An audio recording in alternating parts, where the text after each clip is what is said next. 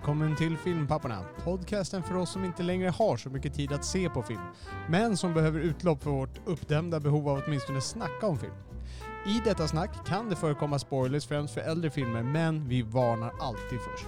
Den här podden är möjliggjord av redovisningsbyrån Ekonomihjälpen som ni kan läsa mer om på ekonomihjälpen.se. Och nu, till Filmpapporna.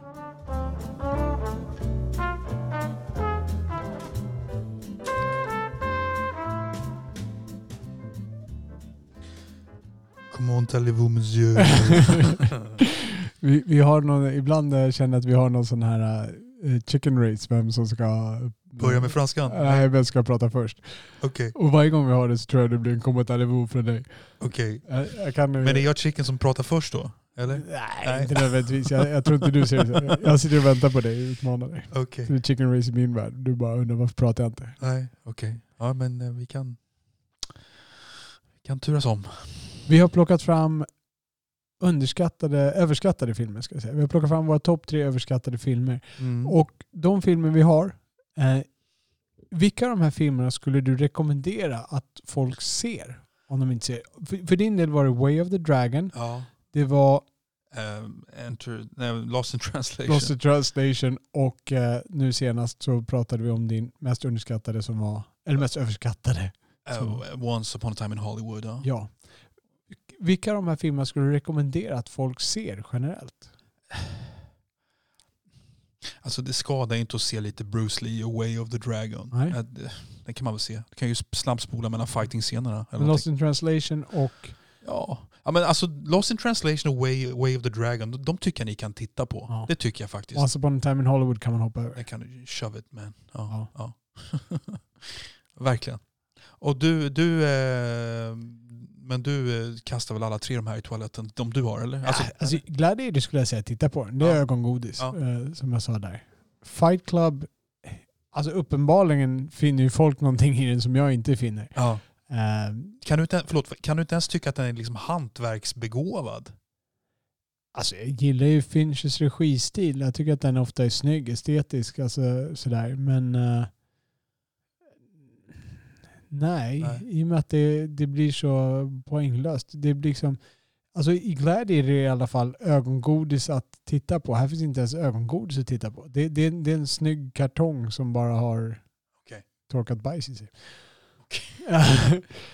Men alltså ögongodis, eh, då får du definiera, är, det, ögongodis är det skönhet? Eller? Nej, ögongodis är, alltså, spekta- alltså om man säger så här, en film som Transformers eh, är helt värdelös i min värld. Men jag kan ändå gå in och säga, okej den där, s- det är lite coolt liksom, hur han krossar den här staden och sånt där. Det är ögongodis. Det är alltså bara visuell, någonting som är visuellt engagerande. Kittlande, Ja. Ja, av någon anledning. Ehm, så att det, det vad jag menar med det. Okej. Och med American Beauty, min mest underskattade, skit i den skiten. Alltså fy fan. Nej. Mest överskattad. Nu sa du Mest underskattad. överskattad. Jag säger hela tiden underskattad. Ja, skit i den. Ja. Ja, skit i den. Ja. Nej, men se, se Gladiator, Fight Club kanske jag då har någon fel i eftersom alla tycker den är så bra. Så att, uh, ja, se den på egen risk. Men uh, skit i American Beauty. till, till, jag vet inte, en, en scen jag tycker är väldigt härlig i Fight Club, det är ju när, eh, när Brad Pitt, eh, när den här eh, ägaren av restaurangen, baren där, kommer ner. Ja, Han säger I'm fucking... till Ja. källan när de Ja. har sin Fight Club. Ja. Och eh, när han då spöar eh, Brad Pitt där. Ja. Och Brad Pitt bara tar emot det. Liksom. Okej. Hans psykoskratt där. Okej. Det är invigorating tycker jag. Ja. Ja. Vad heter Meatloafs karaktär i filmen? Mr Big Tits.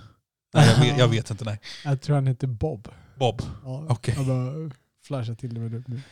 Men nu ska vi eh, komma till två filmers undsättning kan man säga. Ja, precis. Fast först ska vi ta bubblare. Ja. Ja, bubblare. Vilka filmer... Eh, ska jag börja eftersom jag har börjat eh, de tidigare gångerna? Så det här är vår, filmerna som inte kom in Ja. på listan. Ehm, jag hade med... Eh, alltså, de här filmerna var som jag berättade tidigare, de var solklara. Det här var egentligen inte riktiga contenders. Den sista jag kommer nämna var lite contender, men ändå inte.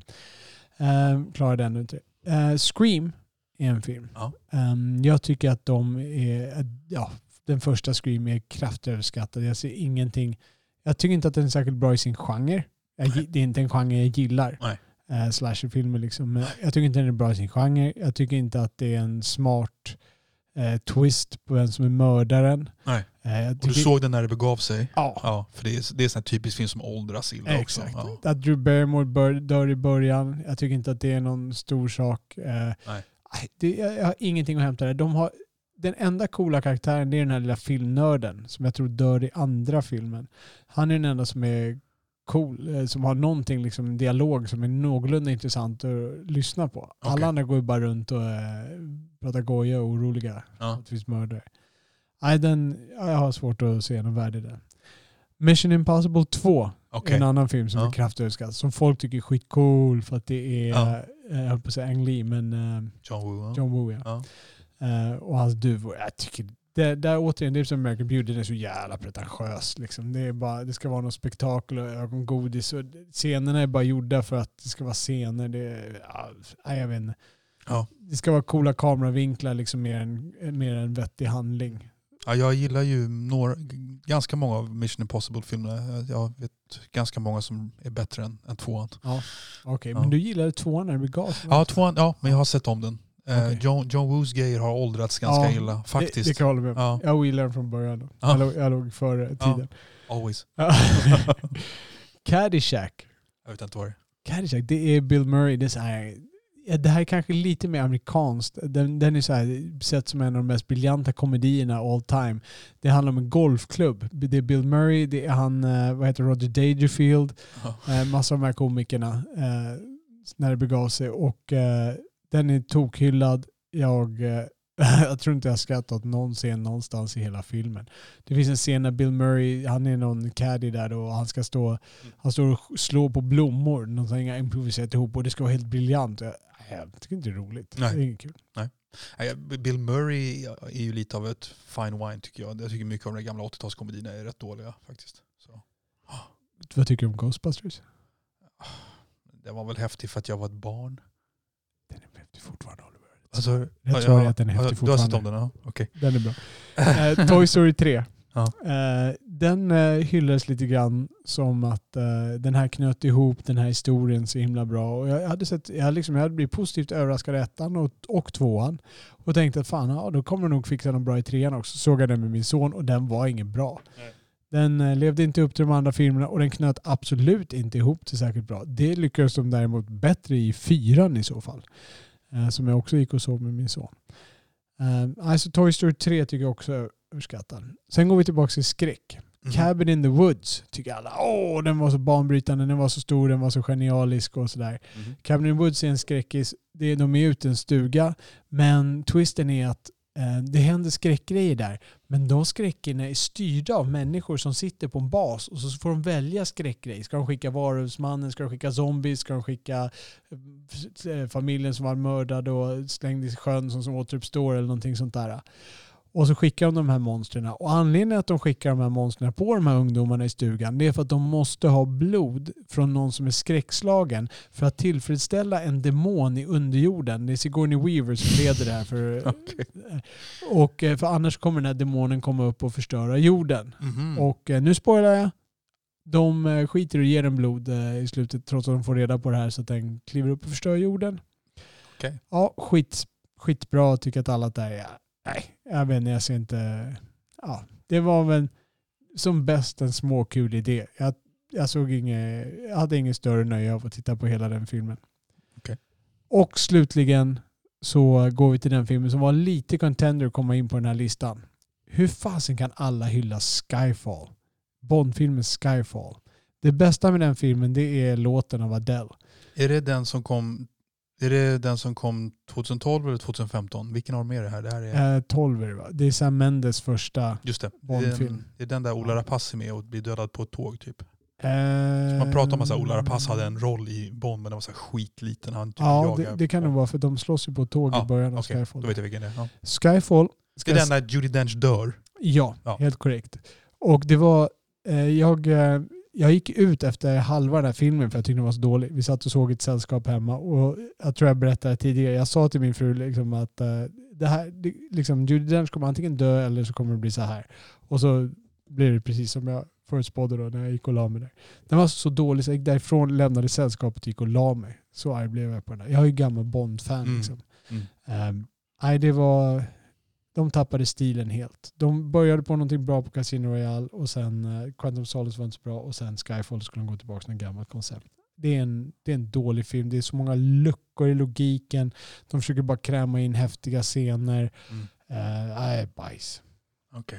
Ja. det var mina bubblare som jag hade. Mm. Jag har nämnt Virgin Suicides av Sofia Coppola. Mm. Uh, ingen dålig film, men liksom jag borde ha sett om den faktiskt för att prata om den känner jag.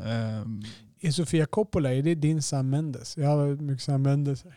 Alltså jag tycker om en av hennes tre filmer jag har sett. Ja. Jag vet inte okay. riktigt. Mm. Um, men Virgin Suicides det är alltså James, James Woods och Kathleen Turner spelar ett par. Och James Woods är lite hunsad och de har ganska många döttrar. Och de begår, nu spoilar jag här, mm de begår ett kollektivt självmord de här döttrarna. Och Josh Hartnett är med på något hörn också, är, blir kär i Kirsten Dunst som är en av döttrarna. Och det är så här vackert, långsamt, man, liksom, man fattar vart allting är på väg. Och jag tror att jag, eh, jag det var liksom, jag för mig att filmen hotades upp som att liksom, det här är skildringen av tre döttrar som begår ett kollektivt självmord. Så man visste redan att det skulle hända, tror jag. Så det var inga engagerande. Nej. Faktiskt, nej. Sen kom jag på den här komedin med Roberto Benini som hette Livet är underbart. Ja, just det. Fullständig bullshit. Eh, och det som störde mig mest i den filmen det var en sån kompositionsgrej. Att det var en sån lång skildring av deras lyckliga liv i Italien innan de faktiskt kom in på eh, koncentrationslägret. Ja, det är en familj som hamnar i ett koncentrationsläger ja, där. Ja, Roberto Benini och sonen hamnar där, inte frun. Eh, och den här Benini gör, gör sitt yttersta för att liksom, livet ska förbli underbart för den här sonen. Ja, och den, är, den blev jättehyllad och han fick en Oscar för den här rollen. Ja. Jag tyckte det var en ganska tramsig film.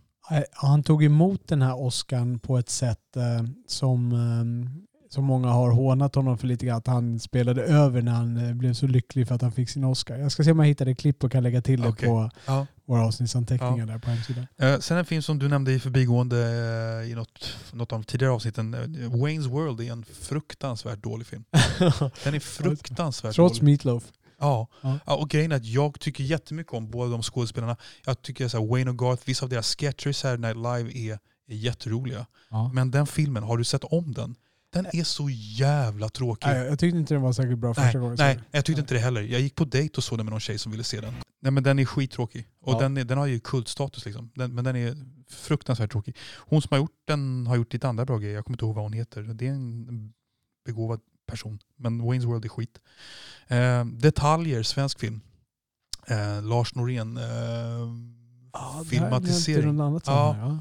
Eh, så här, Lars Norén filmatisering, det var eh, Guldbagge-nomineringar och allt vad det var. Det var med Mikael Nyqvist och Pernilla August och Jonas Karlsson.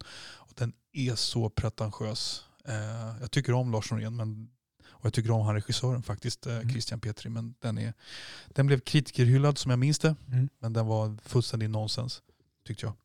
Eh, sen har jag skrivit Gudfadern två frågetecken och då snackar vi i liksom relativ.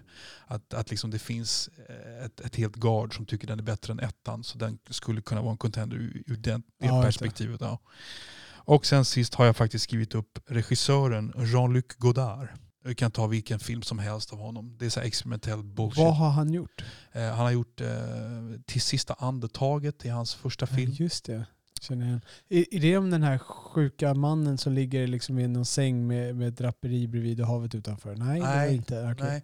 Uh, Abu de Souffle, uh, i sista andetaget, det är en, det är en uh, kupp. De är lite Bonnie and Clyde-typer. Uh, vad heter han? Belmondo och Gene Seberg.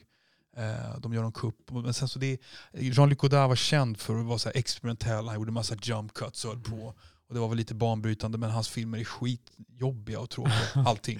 Uh, jag tycker mycket mer om François Truffaut som är från samma epok och brukar hyllas i samma veva. Uh, Jean-Luc Godards filmer är skitjobbiga tycker okay. jag. Ja. Så uh, det, där har vi mina bubblor. Jag hade kunnat nämna 20 till men ja. Okay. mycket som är överskattat här på jorden. Så då har vi dragit av de som inte kom med på vår topplista. Ja, Då ska vi alltså gå in på våra bottennapp. Och vi kan ju repetera, vi nämnde det i något tidigare avsnitt där, hur vi har kommit fram till de här. jag, jag, faml, jag, jag gjorde en lång monolog sist. Du får förklara den här gången. Vi har alltså, i och med att det här ska vara bottennappen bland de mest överskattade, då vi, ska det alltså vara filmer som andra tycker är överskattade, men vi som vi tycker är korrekt skattade. Och vad, vad andra tycker är överskattat betyder alltså filmer som andra tycker, inte, inte tycker är bra, men de har haft eh, kritisk eller monetär framgång. Så filmer som har haft kritisk eller monetär framgång men andra tycker är dåliga, men vi tycker har förtjänat sin kritiska eller monetära framgång. Det här är ungefär lika krångligt som handlingen i Tillbaka till framtiden 2. Okej. Han åker tillbaka för att han åkte tillbaka. Om han inte åker tillbaka kommer inte han tillbaka. Precis. Ja. Ja. Är skitenkelt. ja, ska jag börja eller? Ska, oh, vi vänder på det. Ja, Kör. vi kan vända på det. Skjut nu. Ja. Eh, när jag har valt eh, Broken Flowers. Ah, vi är tillbaka till Bill Murray som Ja. du sa där ja. Exakt. Eh, minns du vem regissören är?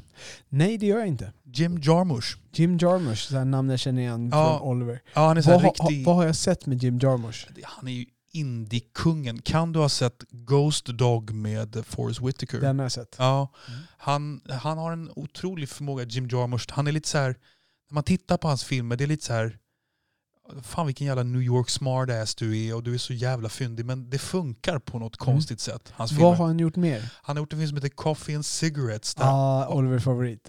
ja. Den har du försökt få mig att se för länge sedan. Ja, men det är precis en sån film som du kommer inte gilla tror jag. Det, det, det, det, det, hela setupet är, det är så här, två personer som sitter och dricker kaffe och röker cigg och så är det lite så roliga. Var Blue Smoke uppföljaren på den?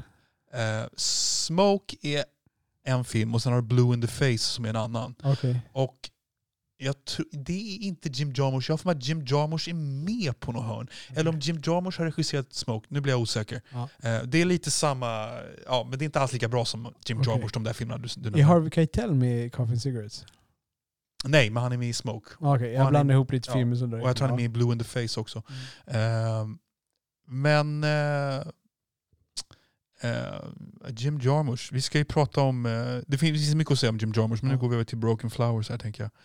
Ehm, eh, Vad handlar Broken Flowers om? Jo, men ehm, Jim, Jim Jarmusch höll jag på att säga. Bill Murray spelar en, en, en Don Juan-typ som eh, har tjänat ganska mycket pengar på datorer och som verkar ha liksom, ekonomisk frihet att göra vad han vill. Och han ligger mest och lökar på en soffa i sitt hem. Och det börjar med att han blir lämnad av sin flickvän som spelas av Julie Delpy, en liten roll. Och så får han ett litet brev eh, där en av alla hans eh, Female Conquests from back in the days skriver du har en son, han kommer att söka upp dig.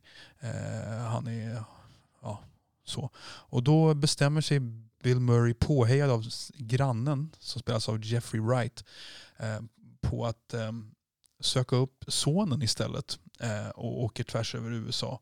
Eh, och eh, liksom tar en liten genomgång av ja, vilka, hade jag, vilka tjejer hade jag där 1984 om min son nu är 18 eller vad det nu är.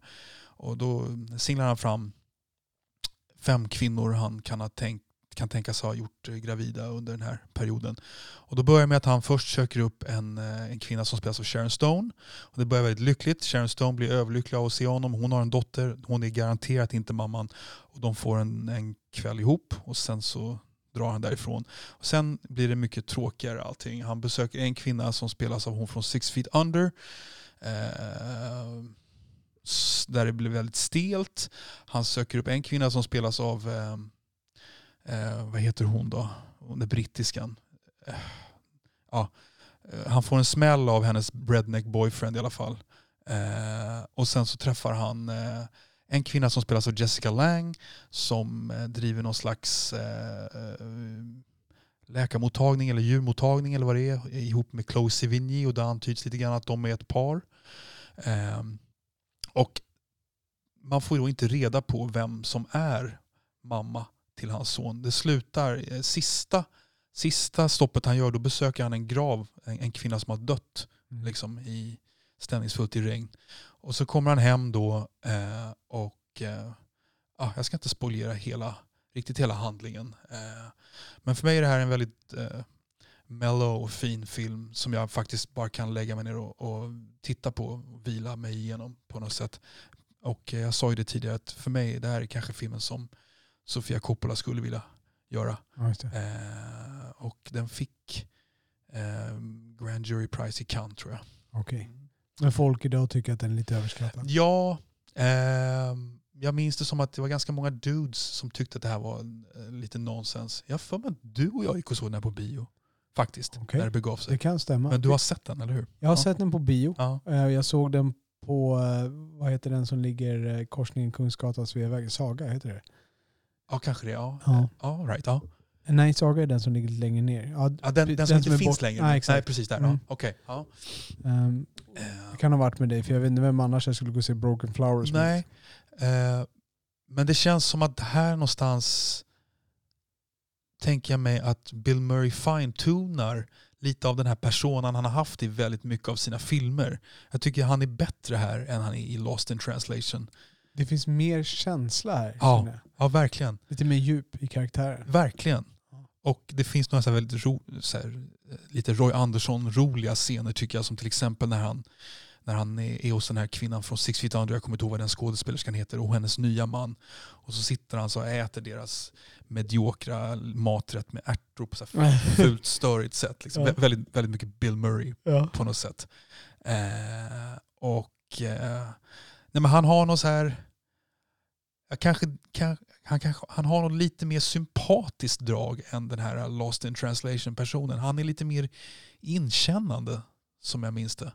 Ja, han- han är mer en... eh, Han är mer tillgänglig, Ja. om man säger så, Ja. som människa. Mer, man kan känna med, med, med honom mer. Man kan känna igen, inte känna igen sig själv, men man kan leva sig in mer i den karaktären. Man kan förstå honom. Han är lite mer sympatisk, han är lite mer verklig och lite mer... Ja, och det lite känns... enstöring men ändå Ja, inte osocial. Liksom. nej precis. Och det känns som att han... Eh, han eh, vad ska jag säga om honom nu då? Nej men han... Eh, jo, alltså grejen är ju så här. Bill Murray... eh, Bill Murray ser ju inte ut som någon ladies man rent utseendemässigt. Eh, Ja. Skulle jag säga. Men jag tycker att de lyckas förmedla någon slags kemi mellan honom och de här aktriserna. Ja. Många av dem. Att, att det här är en man som har någon slags attraktionskraft. Ja. Man märker det i kemin. Jag tycker det är väldigt skickligt gjort. Mm. Liksom. Eh, eh, med alla de där aktriserna. Och, eh, och, ä- och även det här spända mellan, eh, du vet, han, är, han blir ju mest avvisad av de här kvinnorna. Han blir ju avvisad rejält Ja. av Jessica Lang och rejält avvisad av den här brittiska skådespelerskan som jag fortfarande inte kommer ihåg vad hon heter. Hon är jättebra, rödhårig. Eh, Hon fick en Oscar för en film hon gjorde med George Clooney. Ehm, Ja, nej, men bra, bra agerat och, och bra story. Eh, och det, det är märkligt med Jim Jarmusch för jag, jag kan inte riktigt sätta fingret på vad det är som gör att jag gillar hans filmer. Det finns jättemånga sådana här smart ass New Yorkers som inte går hem hos mig men han, han får till det. Han på, funkar. han på något sätt Ja. gör det. Ja. Ja. Är det husgud? Nej. Nej, det är att. Men jag, jag, jag slog gladeligen på hans filmer och Ja. sådär. Ja. okej. Så. Är han fortfarande aktiv? Vet du? Ja, nu tror jag att han har börjat kanske tappa lite stinget. Han gjorde någon utflippad zombiefilm med eh, Bill Murray. Eh, Ja. ja. han, han har ju sina... sina eh, The Dead Don't Die. Ja. Bill Murray och ehm, han, vad heter han från nya Star Wars-filmerna, säger jag elakt nog, för det är inte det han är bäst i. Vad fasen heter han? Ja, Ni- Ja, precis. Han är, han är skitbra. ja, men han är med i massa andra Ja. Han är med i KKK, vad heter den? Alltså, är det den svarta killen? Nej. Nej, den andra killen. Jaha, ja, eh, är det han som är med i Marriage Story också? Ja, exakt. Ja, Marriage. Story. Jag vet inte vad han heter, men jag vet vad du menar. Ja. eh, ja, Ben Solo heter han. Så heter okej. han. Ja. Nej, men han har ju, han, har, han är väldigt produktiv och eh, jag tycker väl eh, kanske mest om hans gamla lågbudgetfilmer men eh, om jag skulle singla fram min favoritfilm av Jim Jarmusch så blir det nog ändå Broken Flowers. Okej. Ghost Dog är hans mest framgångsrika film kommersiellt. Jag vet inte. Jag vet inte hur det är med de där. eh, Vilka, det känns som att de, de är ju inga så större hits ändå utan det är ju lite, lite art crowd som, som ser de här ändå. Ja. Eh, Ghost Dog har jag för mig att jag tyckte var ganska cool. Så, Okej. ja. Eh, lite så här, det är en så konstig story med någon, med någon snubbe som Ja. lever efter någon ninja-kod, i- Ja, samurai-kod mitt i Brooklyn eller vad det är. Ja. Ja. Ja, men den är, den är cool. Den är originell. ja. Vad har du för någon film då Robert? Ja, jag hade tänkt att eh, inleda med en eh, introduktionsmelodi. Och här kommer du känna igen den här ganska snabbt.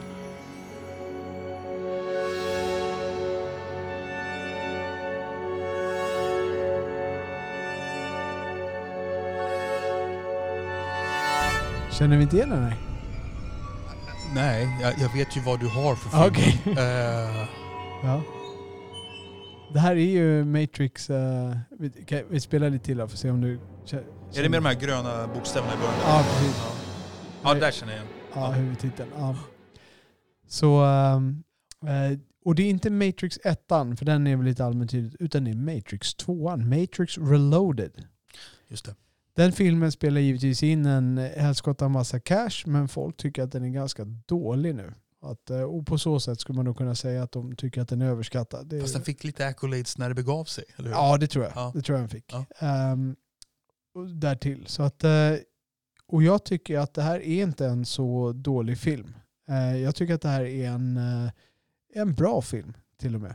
Vad är det folk tycker är överskattat med den här filmen, i ditt intryck? Jag tror, att, alltså, jag tror mest att de jämför den med ettan och, eh, och tycker att den inte tar historien åt något bra håll. Att det blir lite för mycket um, fight-scenes onani liksom. Mm. Utan att de får det här djupet som de fick i ettan. Och jag kan förstå kritiken till viss del men jag håller inte riktigt med om, eh, med om att det är det som den ska jämföras med. Så vad det handlar om är att det, det fortsätter då från ettan. Neo har ju då blivit en liten superkraft här. Och nu börjar det hända saker i The Matrix. Eh, huvudsakligen är att agent Smith har blivit fri inom situationstecken. Så att han är, eh, han är ett litet vildeprogram då i The Matrix som ju är ett stort dataprogram. Eh, och han har hittat ett sätt att börja dubblera sig själv och ta över. Han tar andra program då och omvandlar dem till sig själv. Och han har även kunnat komma in i den mänskliga världen för han kan liksom eh, koppla in sig i människor och komma ut i våran värld. Liksom ta över våran cortex, våran hjärna då. På något sätt. Ehm, och det är väl lite huvudhandlingen och sen händer grejer runt det där. Och, och eh, om man ser till, eh, till Matrix, första filmen, så det den vann mycket på var att dels var det lite banbrytande actioneffekter för Hollywood. De tog Mm. ju mycket av de här kinesiska effekttyperna.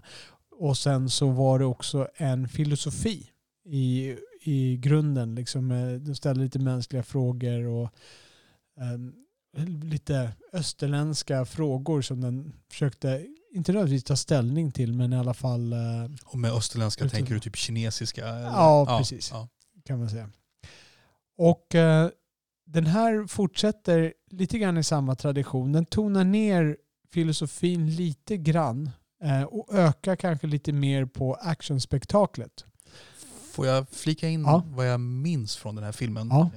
Är det den här där han, ska, där han ska välja mellan att svälja ett blått och ett rött piller? Nej, det är första.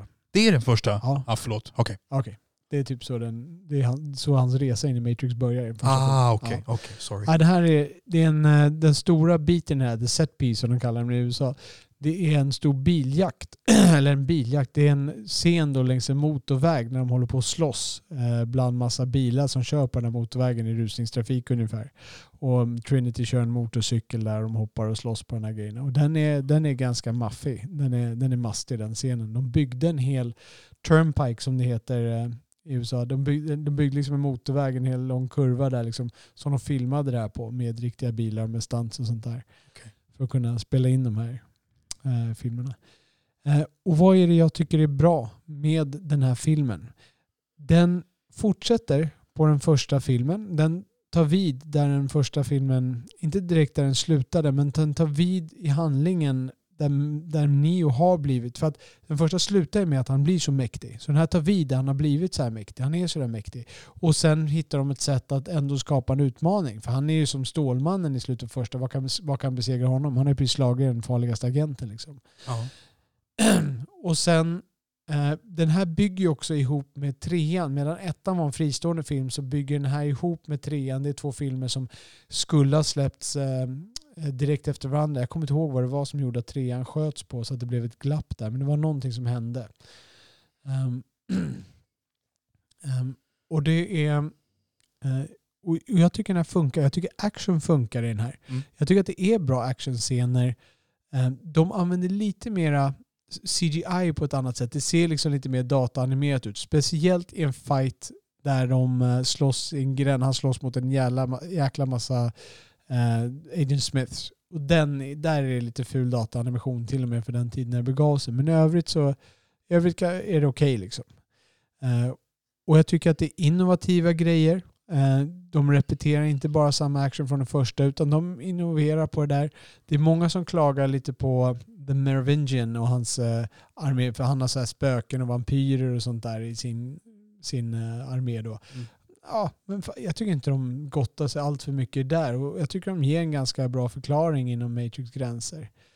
Och de fortsätter att ställa lite filosofiska frågor lite grann. Eh, vad, vad, som kommer först, är, är, liksom, är det choice eller re, reaction och sådana saker? Har vi ett fritt val egentligen? Mm. Det, det, är egentligen den stora kärnfrågan i den här filmen. För jag, jag, erkänner, jag försökte titta på den här igår. Ja. Eh, men jag gav upp. Okej. Okay. Eh, jag bara undrar, så här, nej men, alltså jag gillar ju action men eh, hur länge måste man härda ut massa action innan man kommer till någon slags filosofi i den här filmen? För jag kände bara så här, oh, nej, fan jag, jag, orkar inte titta. Vet du vad jag gjorde? Han den här svarta snubben som tränar med eh, Lawrence Fishburne i början ja. där, den här ja. killen. Eh, jag bara, efter ett tag stängde jag av, nej vet du vad, jag slår på Oz istället. Serien. Han är den här rullstolsbundna killen i Oz. Okay. Och det är en av mina absoluta favorit-tv-serier. Så jag började titta på den istället. Men, men hur långt, eh, liksom, hur långt måste man hålla på och titta på den innan man kommer till någon slags men, filosofi. Men alltså det låter som att du har tittat på Matrix 1. Nej, jag tittar på Matrix Reloaded. Okej. Okay. Ja, För ja. Lawrence Fishburne tränar inte med honom i, i Matrix Nej, nej, nej, nej. Inte, inte med, ja. med, med Keanu Reeves utan med en annan svart snubbe. Uh, i, precis i början, han sitter där i någon farkost eller vad det är och han bara “You have to learn how to trust me” och vad det är. Han har kanske inte någon stor roll. Och sen så är det någon ja, ja, okay, okay. Vet du vad jag menar då? Vet jag menar, ja. Och sen så är det någon scen med Jada Pinkett Smith och där någonstans Nej, nej. Men hur, hur länge måste man liksom, hur länge måste man, eh, hur länge måste man härda ut innan man kommer till någon sorts filosofi? Jag tror att det är någonstans i mitten av filmen som börjar komma fram. Ja. Kärnfrågan i det här är ju eh, val. Ja. Frågan är ju val, liksom, finns det fritt val som sagt.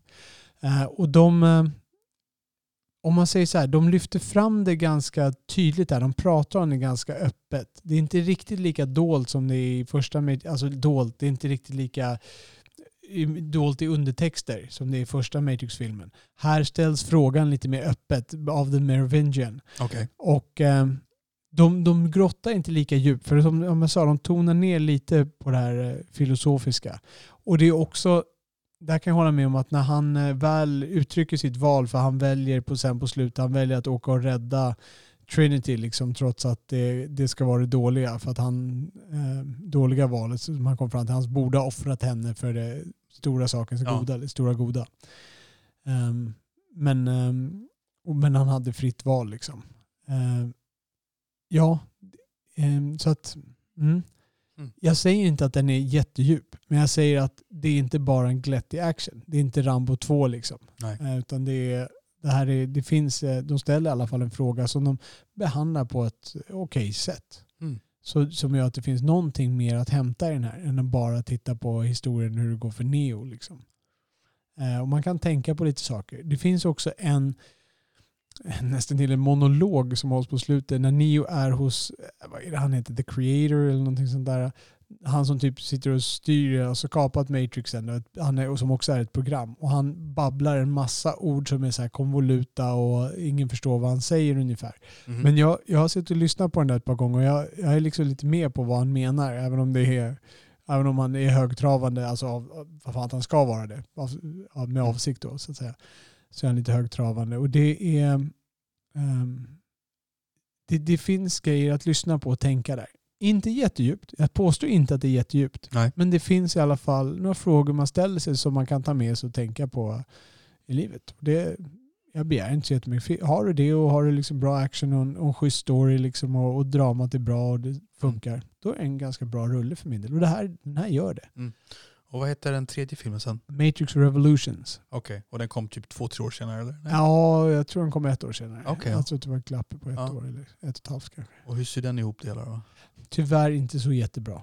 Eh, den, eh, den syr inte ihop så bra. Det, det lämnas några öppna trådar i den här som man känner eh, som kan vara lite intressanta men det sys inte ihop särskilt bra Nej. i den tredje. Är det här Matrix, är det, är det Keanu Reeves livsroll? Är det liksom rollen han är född att spela? Jag tror att det jag tror att det de här nya John Wick-filmerna har inte jag sett än. För det har vi lovat varandra vi skulle titta på tillsammans där. Så de har jag inte tittat på. Men eh, eh, jag tror att det, det är nog det eftermälet han kommer lämna. Och, eller Matrix. Det är de två som kommer slåss om att bli alltså. Ja. För Bill och Ted borde kanske ha varit det men jag tror att det har blivit över. ja. Han har ju något väldigt serene över sitt utseende som passar väldigt bra i den där filmen. Det är Ja. liksom, eh, han är ju ingen stor skådespelare men han passar i de där filmerna. Ja. Ja. Man, man ser hans brister som skådis i till exempel Dracula, Bram Stokers Dracula som det heter, Ja. av Coppola. Ja. Där är han ju riktigt stolpig. Mm. Ja. Men han, han passar här, han passar i Bill och Ted Mm. och han verkar passa i eh, John Wick också tydligen. Mm. Och lite andra filmer. Ja, nej, så att den, eh, den filmen tycker jag är, den är värd sin framgång. Ja, Jag, tycker den är ger den jag kan en- titta på den ibland. ja, kanske ger den en chans till. Ja. Ja. Eh, Ja. Nej, men då har vi eh, betat av överskattade filmer, toppar, dalar och hela alltet. Yes. Ja, tack Robert. Eh, Vi syns snart igen. Jag tänkte att jag skulle säga något jätteroligt och jättefyndigt så här, så vi kunde sluta på. Make me laugh. Tack för att ni har lyssnat. På återhörande. Ciao.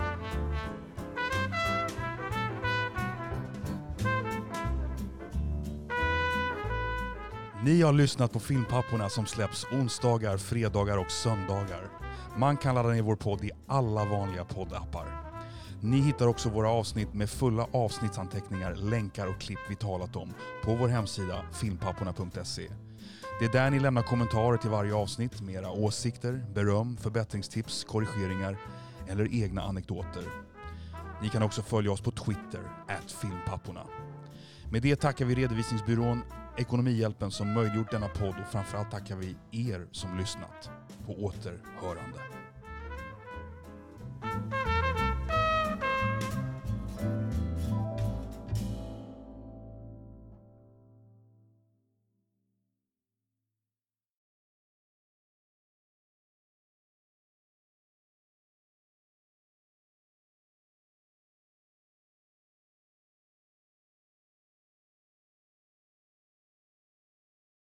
Tyckte inte den var säkert bra Nej, första gången. nej, jag tyckte inte det heller. Jag gick på dejt och såg den med någon tjej som ville se den. Okej. Förlåt, du gick, Ja. Förlåt, du gick- Var det där Wayne's World? Du tog? Nej. det där var technical fuck up. Okej. Du gick på Wayne's World och såg, eh, du Ja. såg det på en dejt. Ja, nej, men den är skittråkig. Och Ja. den, är, den har ju kultstatus liksom. Den, men den är